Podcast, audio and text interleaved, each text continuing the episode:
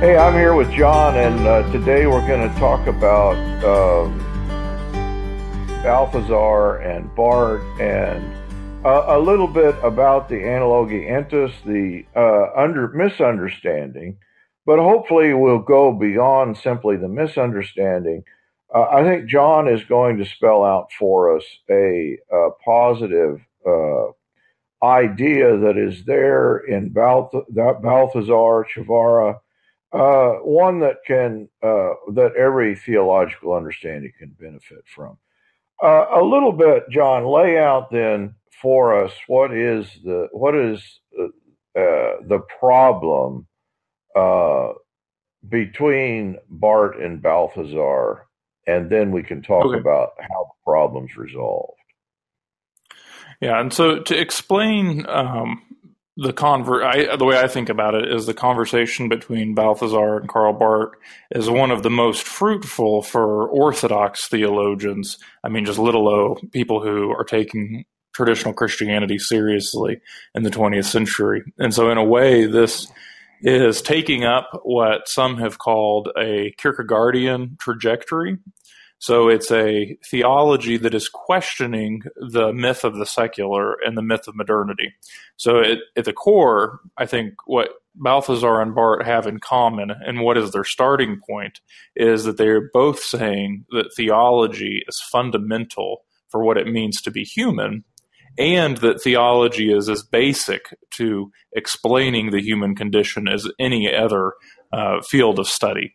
So it's not like biology in some way has a better grasp of what it means to be a human being than theology does. And so that not that theology would replace biological studies, but that both are apt at understanding uh, what it, the human experience means. But even more than that, probably, is that they're claiming that theology is the broadest horizon upon which all these other fields of study make sense. And that's because theology has a way of talking about, uh, you know, being, but not just in what Heidegger would have called an ontotheological way, but really trying to describe what it what is the meaning of existence. Uh, what does it mean for us to be here and for our lives to be the way that they are? That meaning a bit in flux or changing. Why do we grow? Uh, what place does death have? What uh, comes next? Those type of questions, theology is going to answer best. And so that's a similarity between Barth and Balthasar, and that's an odd similarity to have at the beginning of the 20th century because Protestant liberalism. Go ahead. Well, let me let me see if I can state this in another way uh, that if I'm understanding. But you would characterize Barth's theology as Christocentric.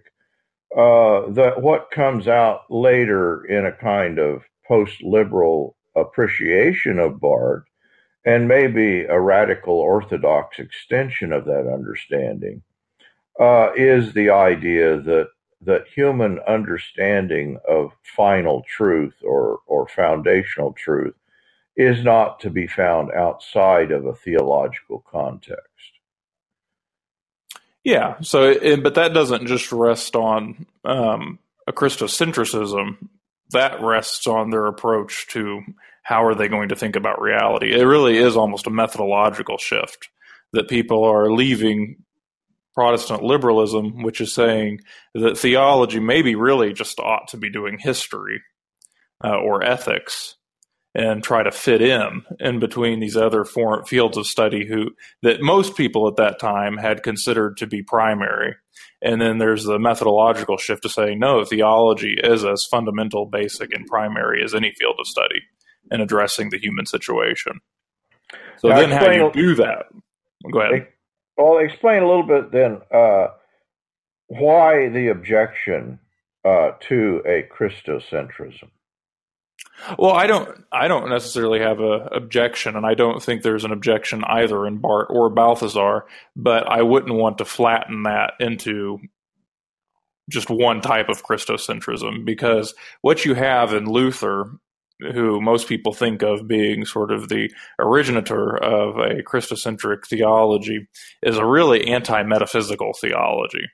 And fits well into these categories of nominalism and voluntarism that we've spoken about in other podcasts. And there's always a danger of falling into that. So that saying, when we're talking about Christ, all we can talk about is the experience of Jesus Christ in the Gospels. And there's no opening there to talking about the state of the cosmos or even what it means to be human in reference to God uh, eternally, or what's the reference, what is the relation between finitude and infinitude. Mm-hmm. And so I, there is a type of Christocentrism that falls into those errors. I don't think that's what you have in Barth's mature theology. And of course, Balthasar is reacting against that. And Balthasar, then, and of course, we've discussed previously, but let's restate that Barth is going to call the Analogia Entis the Antichrist. And uh, Balthasar's point is well, no, you've misunderstood that, in fact, uh, what you're accusing the Analogia Entis, the analogy of being, uh, that in fact, what you're accusing it of doing is precisely what it is not doing and what it is protecting against. Yes, yeah, and the significance of that conversation. Uh, I think it's wise to remember that Barth and Balthasar were having this conversation as friends who were going on vacations with each other and uh, hanging out quite a bit. So it wasn't a academic confrontation of the sort that would spark a debate. This was a part of an ongoing conversation and it really has to do with ec- the type of ecumenicism that people wanted to engage in in the 20th century. So I think there's even been a shift in that, that in the early 20th century, and maybe even up through Vatican II, uh, and that's when you start seeing all the types of world councils of Christians getting together. The first ecumenical agenda was really to merge, for denominations to come together and merge into new uh, one, you know, much larger denomination. But now we don't really think that way. Usually, what ecumenicism means is just that we would work together with other denominations and that we would say, well, there's always going to be these issues that we can't overcome. Well, but you have to remember, Barth was writing in the former context. And so his phrase about the analogia entis being the invention of the Antichrist actually has to do with him giving a reason for why he can't become Roman Catholic and he says that all other reasons would be trivial to his mind. So it's not just that he decided to pick on this doctrine and say that it's erroneous, or even that he thinks that um, you know it's super problematic for Catholicism, but the way he approaches condemning the Analogia Entis is by saying this is the reason why he could never become Roman Catholic. And I think what he's describing actually is a larger rift between Reformed theology and um, well, what I would just call traditional Orthodox theology, but Roman Catholicism at that time. And so that's the context of Barth's rejection. And Balthasar is going to come back also thinking along ecumenical lines and say, well, actually, I don't think this is a problem. And what is key is that both Barth and Balthasar are in agreement that the analogia entis and the obediential potency, which is uh, in some sense a part of or a manifestation of the analogia entis, is key and central to Roman Catholic, Roman Catholic theology okay, and uh, just the life of the church. Yeah, let's uh, define some terms here then yeah. define how the relationship between the obediential potency, the analogia entis, and why that is key. So, obediential potency or potentia obedientialis is a Latin phrase that is all over Roman Catholic theology in different contexts. And that's where this can get confusing quickly because I think at one time, most normatively, the obediential potency was a way of describing how transubstantiation works in Holy Communion.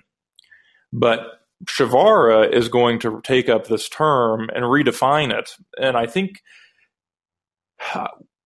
it's it's debatable whether Thomas Aquinas ever uses it as a technical term in the way that Przywara does. But Przywara is taking his definition from questions in the Summa Theologia.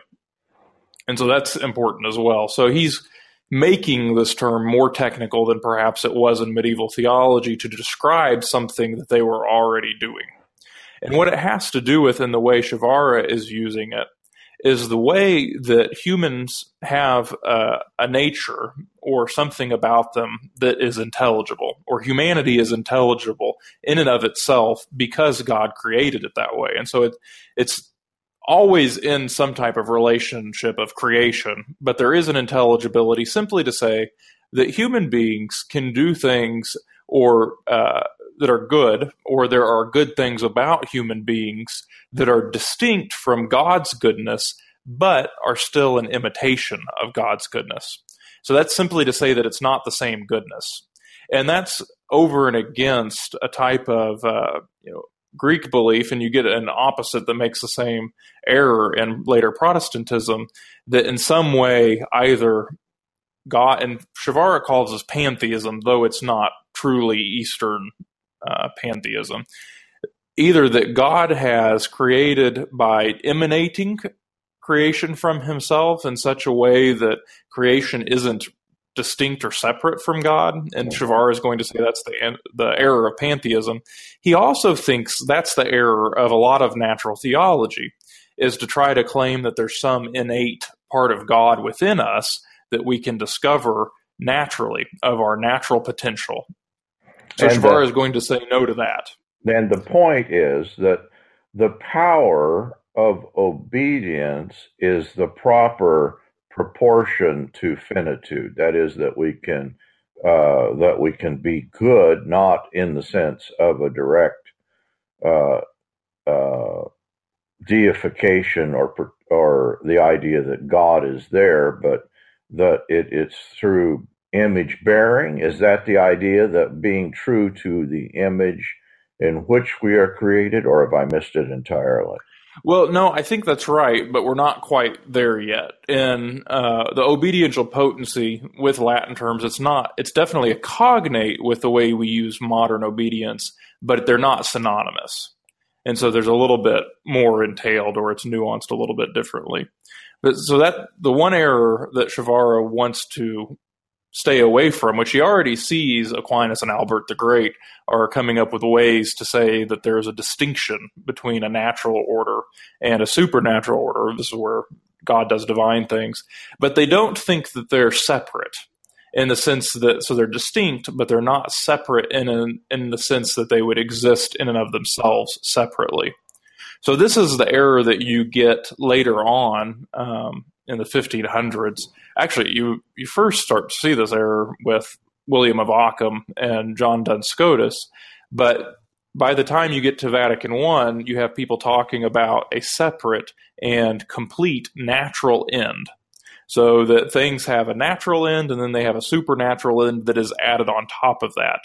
And this is where the ressourcement uh, theologians come in and say, no, that's not what anybody was saying in the Middle Ages or during the patristic period. And this, but thing, rather, this thing was called pure nature. Yes, that's pure nature. Uh, I don't want to quite define that yet either, but to simply to say that the shift in what Przywara is trying to accomplish uh, in redefining or picking up a, def- a medieval definition of the obediential potency is to say that the natural order is intelligible but it's grounded in the supernatural order. So ultimately, its meaning is all going to be held in the supernatural order, though it has an intelligibility in and of itself. Well, that would mean that the natural order is open, and that's the word that he uses, is just open to a supernatural end. What he doesn't think, and this is perhaps what Barth misunderstands, is he doesn't think that in any way that there are natural means to accomplish that supernatural end. Okay, so this is this is key, right? I mean, yeah, that, yeah. This what, is a, so what you're describing is there was an understanding that apparently even Neo Thomas bought into that Barth may in fact be identifying a problem. He may just be locating it in the wrong place. And that oh, is no, no, the Neo Thomists would have just disagreed. So the Neo, what Neo Thomists were doing is exactly what Barth is arguing against. That's but they point, know they're yeah. arguing for, yeah. Yeah, that that and in this understanding, there is the idea that given creation, that is that we're all created uh, in a you know uh, Aquinas's notion for the beatific vision, and that in some way that that in this misunderstanding of a pure nature that we have we are enabled to uh, accomplish what we were created for purely in and through a naturally given means that's the misunderstanding and well it's not yeah i mean it's not so much that they were saying that people could naturally nobody was ever saying that you could naturally accomplish the beatific vision or that you could naturally accomplish this supernatural end. That was never stated. What they were doing was drawing a hard division between the natural order and the supernatural order and saying that there are some things in the natural order that humans accomplish completely by themselves, and then God does what is in the supernatural order completely along his own lines of power. So it's actually much closer to Calvinism than um, it would be to a um, it, it's a modern Catholic theology that is so it's got all the issues of modernity, but it's much more closer to a Calvinism than to a modernity expressed via a, a Protestant liberalism. So the, no Catholic was ever teaching that you are going to, in and of your own natural capabilities, uh, cause the divine end. The problem is they weren't allowing for any cooperation. So there was no cooperative grace between God affecting or actualizing this obediential potency in the lives of a finite being, and then the finite being truly participating in that actualization uh, as, as both an effect of their salvation, but also affecting salvation. Does that make sense? Uh, I think that there is a that there is a nuance there, but let's let's emphasize it. Uh, that in uh, an understanding of pure nature, the idea is that we've been get we're created in God's image, and part of what it means to be created in God's image uh, is that this is something that we can fulfill, uh, maybe through a naturally given grace but the no, see, that's not that's not right. That's not right. That's pure nature is the idea that there are human ends that human free will can accomplish in and of itself, and these ends can be goods for us. Without and that those grace. exist, yeah, com- yeah, completely in another realm from grace. But in no way is that connected to any kind of supernatural end. But so it's Calvinistic in the sense that it's only by God's will that any, or only by God's power that any supernatural end is going to happen in our lives, and there's not going to be any participation. And the the, the problem, of course, and that that Barth is identifying the analogia entis as the Antichrist, is that there is the presumption that merely by human ends, and then you end you end up with a church that uh, has given itself over to, you know, uh, National Socialism. And his point is, yeah, it's done this because there is the presumption that this is being worked out in and through human power. Uh, yeah. That is, in fact, uh, not, it's pure evil in his estimation. Yeah. So what Barth saw in the Analogia Entis was the doctrine of pure nature, but is also just the same thing that Protestant liberalism was doing. And so he thought that what was happening was Przywara was saying, hey, we can talk about God in a way that makes sense to us. But what ends up happening if you do that isn't that you have a conversation about a truly transcendent God, but you would make a God look just like yourself. And so Barth doesn't think the problem is that in some way the analogia entis is allowing humans as finite beings to work their way up to God, who is a transcendent infinite being. He thinks that the problem was that it's completely obliterating or negating any kind of transcendent God, and that what you're left with is just uh, you know humanity who is fashioning God in their own image. And he is right about the effects of pure nature, but wrong yes. then only where he's assigning who's doing that. Yes, so that's not what the analogia entis is doing, and that's not what the obediential potency is doing. But perhaps there was a Catholic theology that would would fall into that trap. Now, there have been people who have written very interesting things about pure nature and saying, no, it's actually always just a hypothetical and it doesn't. Uh, it doesn't fall into those errors, but that's probably another conversation. And so, how does obediential potency bring a corrective, or at least a, a proper understanding, bring a corrective to that misunderstanding? So, the obediential potency is the thing, the doctrine that perhaps Balthasar thinks Barth has taken up in his later works. So, Church Dogmatics, volumes uh, two and on. Uh, and the way Balthasar counts them is different than the way we do, just because the way they were published then. So Balthasar, I guess I would say volume three and on, but it's if you get a, it would be volume two, part one and two and on. Uh, that may be confusing to those who are listening. I, I apologize. But anyway, so there there's after two books had been published, or uh, at least two parts had been published, Balthasar sees a shift in Barth's work. And that's that Barth begins to talk about an openness in the create in the creature and in creation for the reception of revelation. But of course, in Barth's theology, revelation is salvation when you tie those two things together, Balthasar sees in Barth's work then a turn to the openness in the creature for God to actualize a potential to understand. Uh, maybe understand is too strong, but to in some way begin to understand the things of God, to live in them and to grow in them. The obediential potency, strictly speaking in Catholic theology, is just describing an openness in the creature for God to actualize this potential so that the creature then would participate in God's grace so that human actions have real meaning. Now, what's in Catholic theology that isn't articulated in Barth's theology, probably simply because Barth wasn't trained the same way, is that even when human beings or creature, finite creatures participate in God's grace to the end of salvation, those actions, because they are finite, uh, have a very limited scope of their effect. So they are effectual, I mean, they're efficient, but it's not as if, even according to God's grace, that human beings can set their own end for themselves as being God. So God is still doing that, but humans are being faithful to what God is doing in their lives.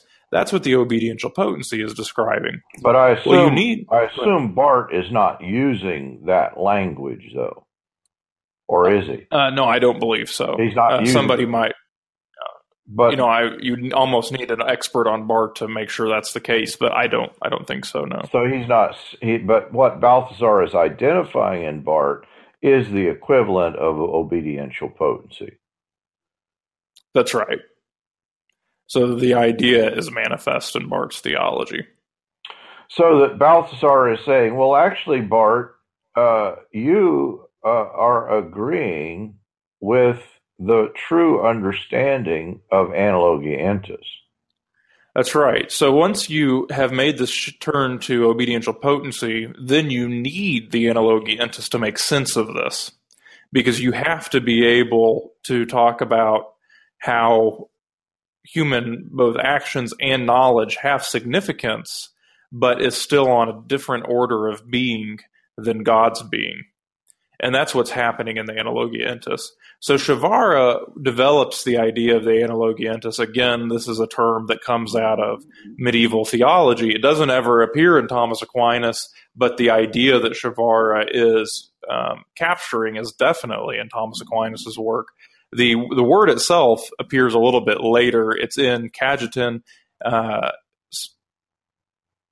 it's in his commentaries on Thomas Aquinas, but Przywara is actually redefining it.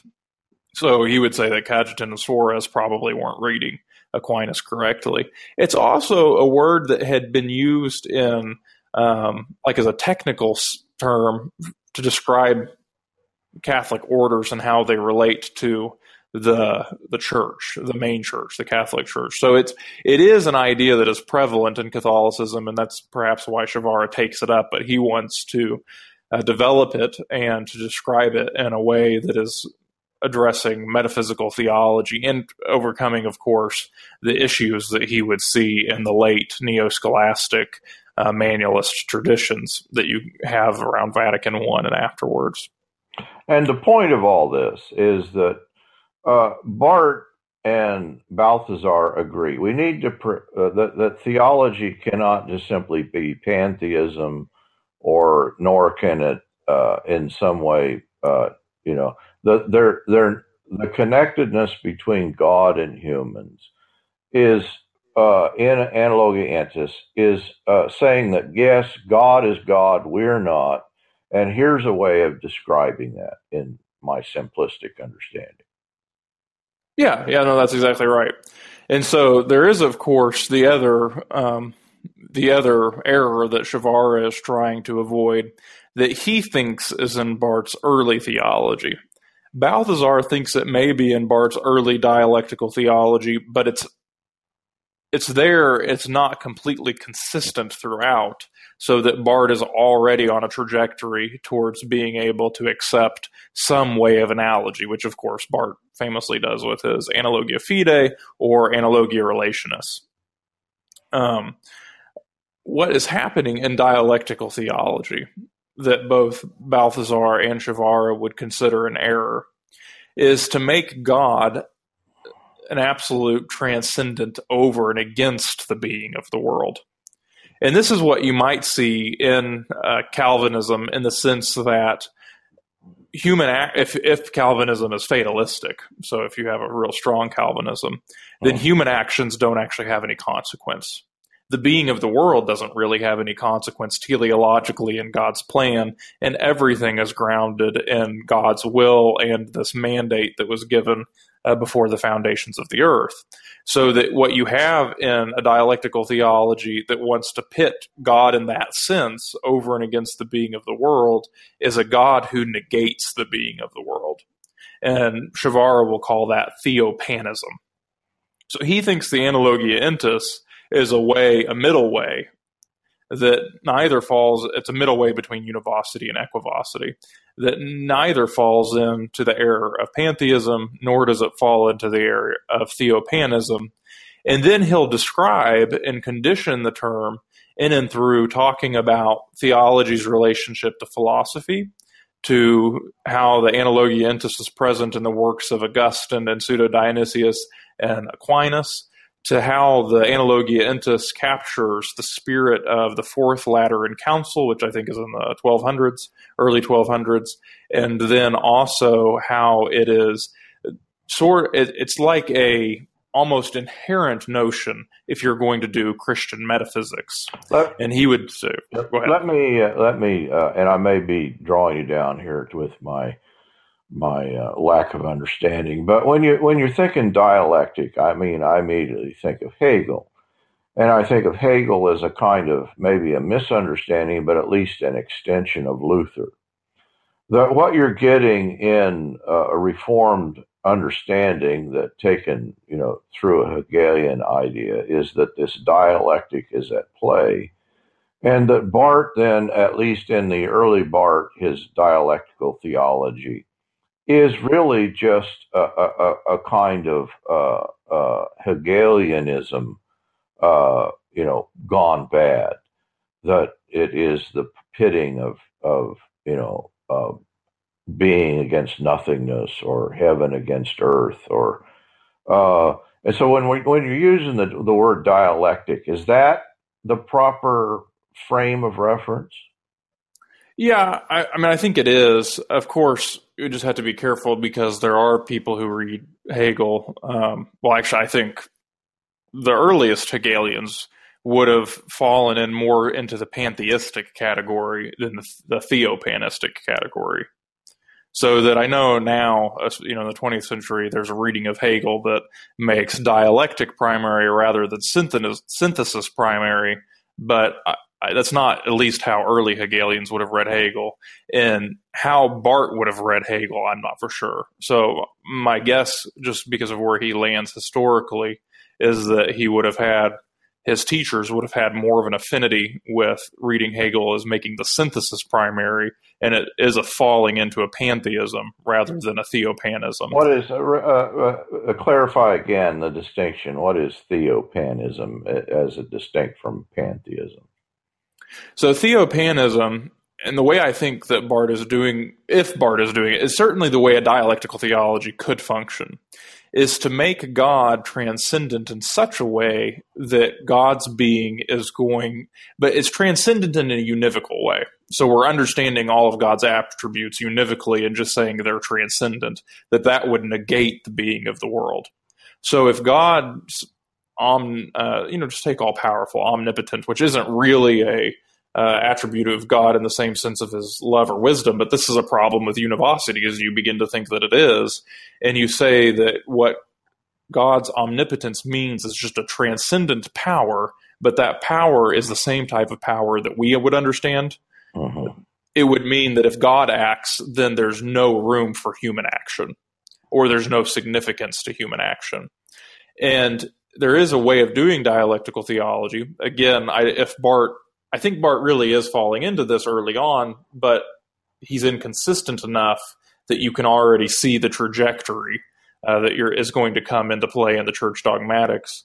That that would reduce the being of the world to an insignificance, to a meaninglessness, uh-huh. if you're thinking metaphysically, and that God is going to be so primary that you know nothing else is. There's a, just a kind of absolute futility here that's right. Uh, That's right. That uh, that's certainly there in Hegel, and of course, my my understanding of Hegel is always through Zizek, which I I'm sort of aware that's probably not the right reading of Hegel, but at least that's the way I read Hegel, and what you have in Zizek is is almost pure nihilism. Yes, that's right. If you're gonna, it's making a dialectic primary, and that is how I think you know Zizek reads Hegel. So that's that's right. But what? So I think that would be the problem. And what you're saying is that's not that's on the same order as Reformed theology. Reformed theology is is on the same order as a kind of atheistic materialistic nihilism. Yeah, yeah, I realize how offensive that is. I wasn't gonna, I wasn't gonna come out and say it, but uh, I'm afraid I'm afraid that a consistent Calvinism would do that. Now, you've made the comment that sometimes we're blessedly inconsistent. Mm-hmm. So, you know, perhaps there is hope. But uh, yes, I think that's right. And that sort of captures these two ends. So that the analogia entis, in the way Przywara is developing it, is to say that neither of those things are the case. Both of those things are manifest in modern theologies, but let's steer a course that is going to avoid uh, either pantheism or theopanism. He doesn't just think the analogia entis is a middle way between those two things.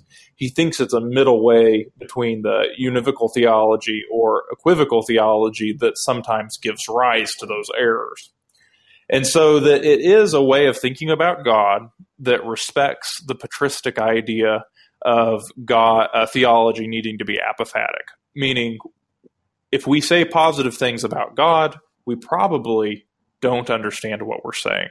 So there is a negative way of approaching the being of God, just saying what God is not. But we're not left there with Aquinas, and the Analogia Entis doesn't leave us there either, because there's even a better way of approaching uh, the, you know, talking about God or God talk, Theo talk, uh, as an analogy that is then sharpened with those negations. That's what Aquinas is doing. He thinks we can say really meaningful things about God. He just thinks that we have to understand that they don't apply univocally. And so that's, in one sense, that's all Przywara is saying. But he's going to then develop that as he applies it to what is the conversation between theology and philosophy. And in that sense, it would be that philosophy is going to get some things right and actually, philosophy is going to get a lot right if it serves theology. So it is sort of the radical orthodoxy notion or the medieval notion that well, philosophy is the handmaid to theology. Again, I this is just offensive to modern sensibilities, mm. but uh, you know that's what he's describing.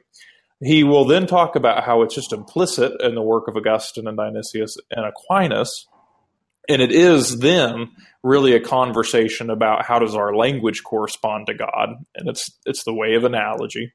He thinks though that that expresses something deeper ontologically so that we can talk about what it means for us to have being as created being in a way that is similar, and this is why it's meaningful, that it's similar to God's being. It's an imitation of God's being, perhaps. But if you ever focus on a similarity, then you have to realize that it's similar in an ever greater dissimilarity. So he thinks there is no way of, you know, within human nature of closing this gap.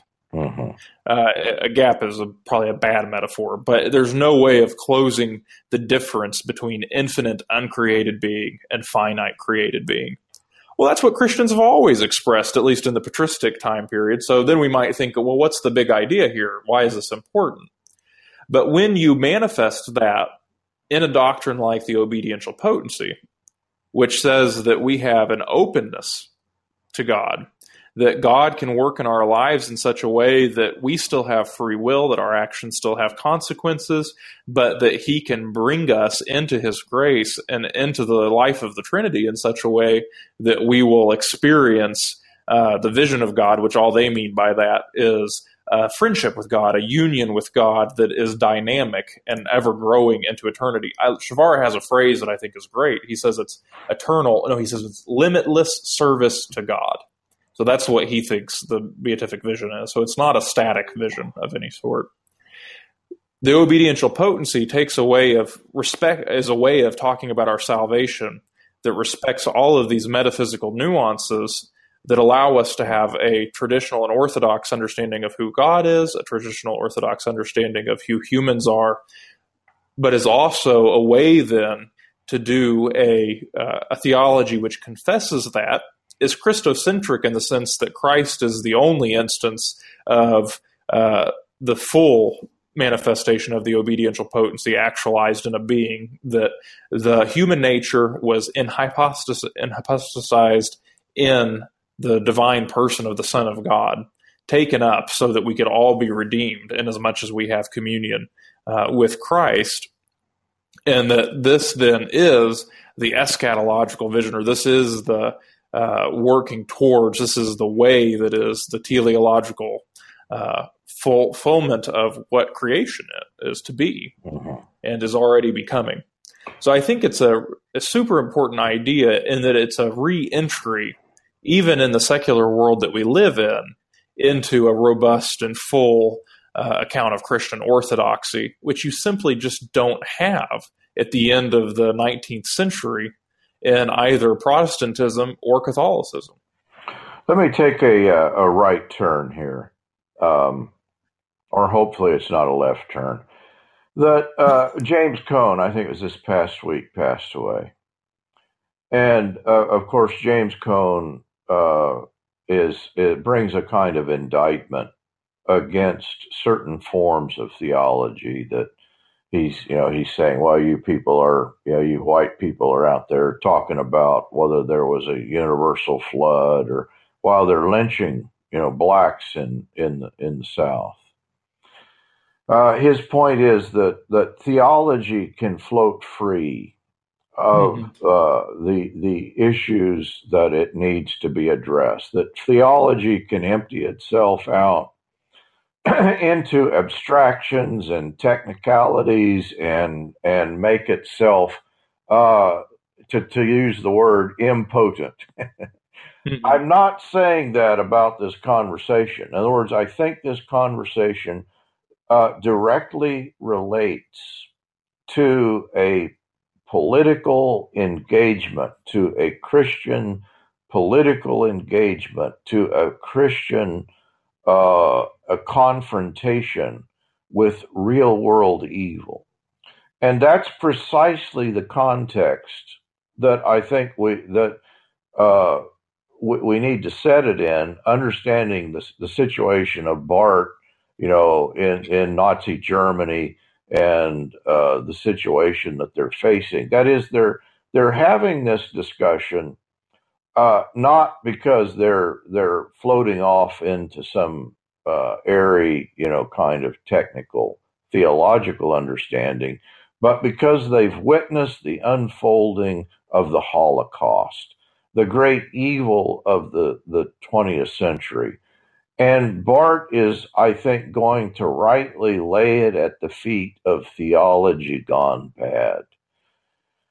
And so I think that th- that this discussion then is then an attempt to recover an orthodoxy that has failed the 20th century and I think continues to fail in the 21st century.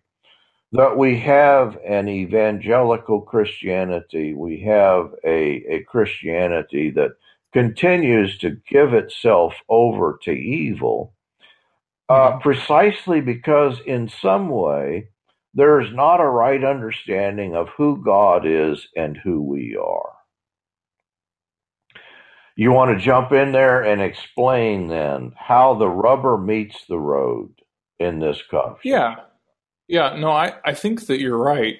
Um, in the sense that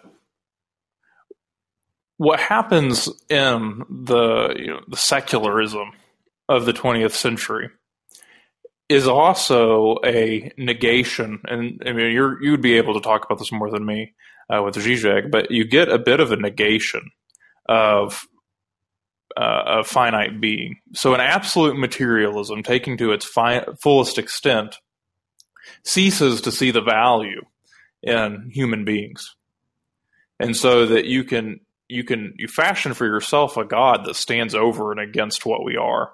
And I think of this as just reductionistic naturalism that says, um, you know, this is the world is all there is, but in some way that leads us to thinking that people don't have any value so that there's no innate value to the human beings that are the Jews or the Slavs or uh, the Polish people or any of the people that the Nazis were willing to put in their concentration camps and their death camps. And it's the, it's not just an atheistic Marxist materialism or a, or a, a fascism, but your point I think is well taken that a reformed theology is actually on the order of this kind of nihilism. And this is showing itself in the failed ethics of a, uh, uh, you know, a, a evangelicalism. And evangelicalism may, may be the wrong term there. I think it's, it's partly that, but it's this, this theology that has unwittingly departed from uh, an orthodox understanding. Mm-hmm. Yeah, I think so. The um, what you end up with is um, I, I, you could see this in liberal, the classical liberalism of the 19th century, which is what leads into World War One, which is sort of a naive, uh, you know, we're all we'll all be fine. It's it really does fit along more of the pantheistic uh, notions that Przywara is describing in the sense that, you know, humanity, culture, those are sort of stand ins for God. You see this continuing in the theology of Tillich, you know, Tillich's theonomy. It's not that we're ordered to a you know, theology isn't something of its own that is ordering us towards a transcendent God. We have to see the transcendent God within a greater depth dimension of our own culture. Yeah, that just yeah uh, in a way that that is sort of the pantheistic notion. And I think it leads to the same place. You can wage war, but it is a little bit more naive because you think in some way that you're going to be affecting cultural change that is good. Yeah. On the other end of that spectrum is just to say, well, this is all that there is. Is it's more of a Nietzschean strain that uh, we need to throw off these kind of abstract theological notions that would try to give value to every human being. I mean, why would you want to live in a world like that? That's obviously not the case biologically or evolutionary. Uh, er, evolutionarily, we have uh, the survival of the fittest, and so if you're going to be fit, you can have throw off your slave morality and go make yourself a king. Go make yourself, a, um, you know, in some way, uh, you're going to rule over life. Mm-hmm. So I think that you know, thinking of James Cone's point, there is a theological conversation that cuts right to the heart of these things because it uh, makes us view each other in relation to God in such a way that we begin to realize that uh, you know humans are valuable and have dignity, and this is mainly because we are open to a relationship with God that will make us like God. Uh, so it is that's intelligible in and of itself, but it finds its fulfillment in a supernatural end. And I, I think that's what's being described. But it, you can have other theological conversations that would just justify genocide or, um, you know, wars where you're committing atrocities. And that such would as be, chemical warfare or whatever, you know, X, Y, or Z. That's Cone's indictment of, you know, uh, Niebuhr the the you know the the great irony of the you know the 20th century is that Niebuhr is the darling of of you know a kind of liberal theology, but it's also a kind of accommodationist theology that would in some way lend itself to the idea that culture is the mode in which God is working out his purposes. That is a, a kind of secular notion of culture. Mm-hmm. Uh, and, and I think you could bring Cone's indictment against Niebuhr to bear then. In other words, well, what what is the alternative? You know, what uh, that this notion that in you know presidents and kings and sovereign powers in some way uh, are presumed to be acting on behalf of God, and that the eternal purposes of God in some way are reduced to the framework of you know, those two things do come together, but not in the sense of the historical outworking of humans, you know, secular culture or human governments, but in and through the outworking of who Christ is specifically. And I think that's that's the the, the thing that is uh, that in a, a, kind of theological liberalism, and I think this is what theological liberalism ironically shares with a fundamentalism, is that in some way uh, that there is a, a, relinquishing, there is a kind of uh, relinquishing, a kind of giving in to the futility uh, in in in both instances to the futility of this world. And so, what you're describing is an understanding that can put itself into place as a counter narrative uh, giving rise to an, uh, an understanding that will, in fact, uh, uh, you know, def- defend itself against uh, real world evil. Mm-hmm. Am, am, yeah, no, I think so. Yeah. I mean, isn't that the value of this conversation? Yes, yeah. So I think there is, and you know, it's not really surprising then that the confessional theologies that you get in the second half of the 20th century now in the 21st century. If you're thinking of uh, going back to like Lindbeck and uh, Frei, are on a trajectory towards creating somebody like Stanley Hauerwas, who is just you know out and out pacifist, or even in radical orthodoxy, which has more, I guess, a polyphony of voices on the issue of nonviolence, but is at least engaged in uh, the social and realizing that there's meaning to be had in human communities and relationships. And uh, the, the secular is not a subtraction story in the sense that if you just take away God and take away these theological conversations, then you're just left with what's really real, and we can talk about that. But actually, uh, the secular is an ideological myth that has created a failed community and one that is, you know, willing to do ever increasing uh, violent acts to each other. So I, I, think that's key that there is a type of theological conversation that is necessary. There are other types of theological conversations that can be abstractions. This is I've I recently been dealing with a bit with Giorgio Agamben's uh, recent work on Pilate and the trial of Jesus, and in some way I think this ties in. That prior to Christ, you have the notion that secular states, which in fact are not called, in other words, the, the very notion of secular, of course, doesn't exist, that, that states like Rome or, or Caesar have a theological ground. That is, Caesar can claim Hmm. uh, to exercise power to crucify people, not because of some legal or some, uh, but because he simply has the raw power of being uh, uh, the emperor that is ultimately grounded in his, you know, claims to deity or in his, you know, he he is the literal Prince of Peace. He is, he calls himself Almighty God. That the, the, these realms of power, the principalities and powers, have justified, legitimized themselves through theological claims. hmm But with the trial of Jesus, uh, you have the the questioning, the suspension. You know, Pilate uh, is, is he in fact encounters and seems to truly encounter uh, the the royal Jesus, you know, in his mocking of him, putting yet nonetheless he he attaches the the you know notion here's the king of the Jews, here's the and the Jews say, well, wait a minute, in saying this.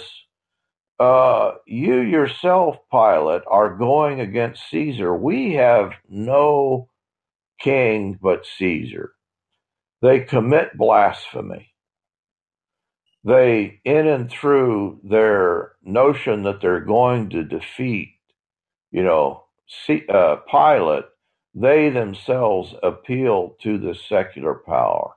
In other words, they abandon their own religion in the name of a state uh, given uh, full reign.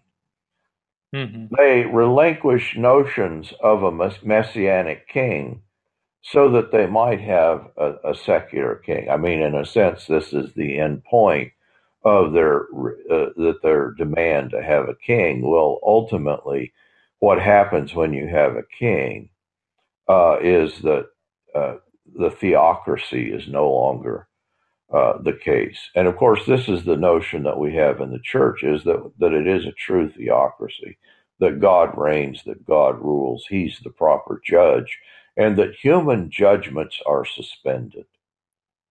And that seems to be partly what we're getting at in this conversation.